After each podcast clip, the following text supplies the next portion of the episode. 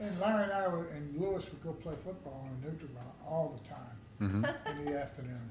Lewis, And, Yeah, Lewis Conley. Those kind Our adopted brother, Lewis. who did, his mother, had a mother and father, his mother couldn't cook very well. So of- Well, Lewis, they were ancient though. yeah, well, they were, all right, but so what? I mean, you know, our mother and father weren't that young either. Where was Well, our Lewis? father wasn't, but our mother was. What? Where was Lewis? Where He did lived Live across across the the street. street. It's one of my best friends when we were Across growing the up. street, there are two streets. On Canal Boulevard. Across Over Canal. there, Almost near to- Mendina's He, or- no, he lived, you know where uh, F.O. did Edward A. Bear's house I was? do. He lived, uh, on the south side. Yeah. Okay. I know where he is. You were- Between him, between F. Edward A. Bear and Ann. Is he Murphy. still living? Lewis is still living, yes. Do, do you occasionally talk with him? Um, well, it's been about four years since I've seen him, but yeah. Okay. Lewis I would was have him skinny. over for the shrimp Was as balls. skinny as he could be. Mm. Yeah. But boy, could that boy eat. Oh, man. And on Sunday, we would have He hot loved roast my beef mother. sandwiches. Hey. Lewis would show up invariably to get a hot roast beef sandwich. He was a good guy, Yes, he was a good guy. except the one time he did me in, uh, With the wine. With the wine, yeah. We, And he we did decided you we're gonna in. go drink, buy some wine and drink some wine. I was thirteen years old. And Lewis was probably a year older than me. So the idea was we're gonna buy a, a bottle of wine. We ended up getting, I think, a half a gallon, a gallo or something, at K and B. I don't know why they sold it to us, but we go to his house and his parents are out of town at some kind of a political convention.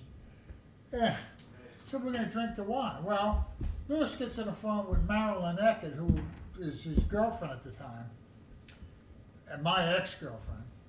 And he gets to talking to her, and I'm starting to drink the wine. I kept calling him, Lou, Lou, get off the phone. Get off the phone. He wouldn't get off the phone. I am drinking the whole damn bottle of wine.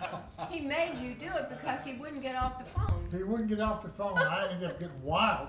And according to Larry, and I have no reason to doubt this because I, I was pretty drunk. I was running up Canal Boulevard in my underwear. And he had to go tackle me and bring me back in the house. I don't know. He'll tell you the story.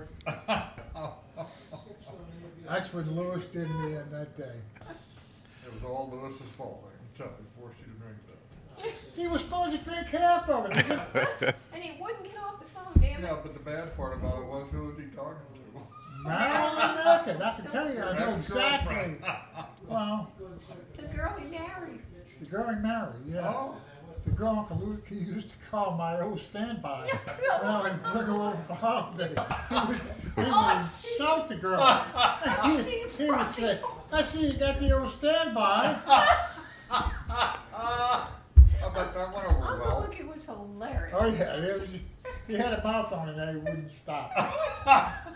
He got the old standby. The old standby. I don't put up with that. Everything okay, Larry? Yeah. Window up? I'm They sure didn't you, talk about that. I'm sure you remember the incident when I got, had too much to drink with Lewis. Oh, Jesus. Larry, you gotta come help me catch your brother. He's running down Canal Boulevard in his underwear.